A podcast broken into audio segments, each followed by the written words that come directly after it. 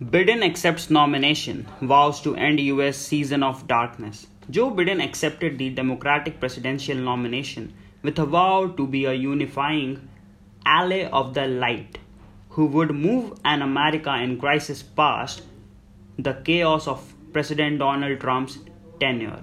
In his strongest remarks of the campaign, Biden spoke Thursday night both of returning the United States to its traditional leadership role in the world and of the deeply personal challenges that shaped his life.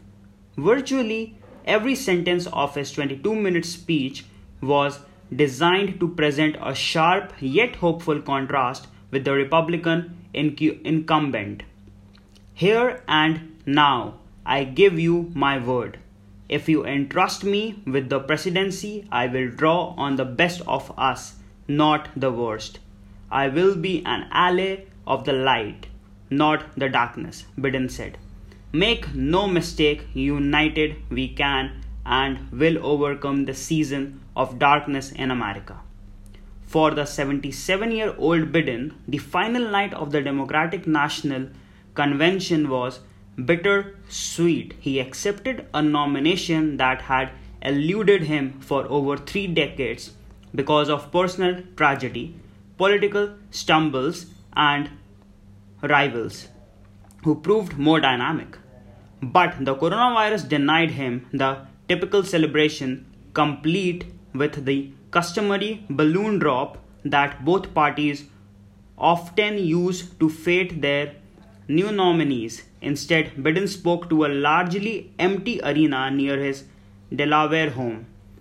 Afterward, fireworks lit the sky outside the arena, where supporters waited in the parking lot, honking horns and flashing headlights in a moment that finally lent a jovial feel to the event. The keynote address was the speech of a lifetime for Biden, who would be the oldest president ever elected if he defeats Trump in November. Trump, who is 74, publicly doubts Biden's mental capacity and calls him Slow Joe, but with the nation watching, Biden was firm and clear. Still, the convention leaned on a younger generation earlier in the night to help energize his sprawling coalition. Tammy Duckworth, an Illinois senator who lost her legs in Iraq and is raising two young children, said Biden has common decency. Cory Booker, only the ninth African American senator in US history, said Biden believes in the dignity of all working Americans, and Pete Buttigieg, the 38 year old former South Bend, Indiana mayor and a gay military veteran, noted that Biden came out in favor of same sex marriage as vice president even before President Barack Obama.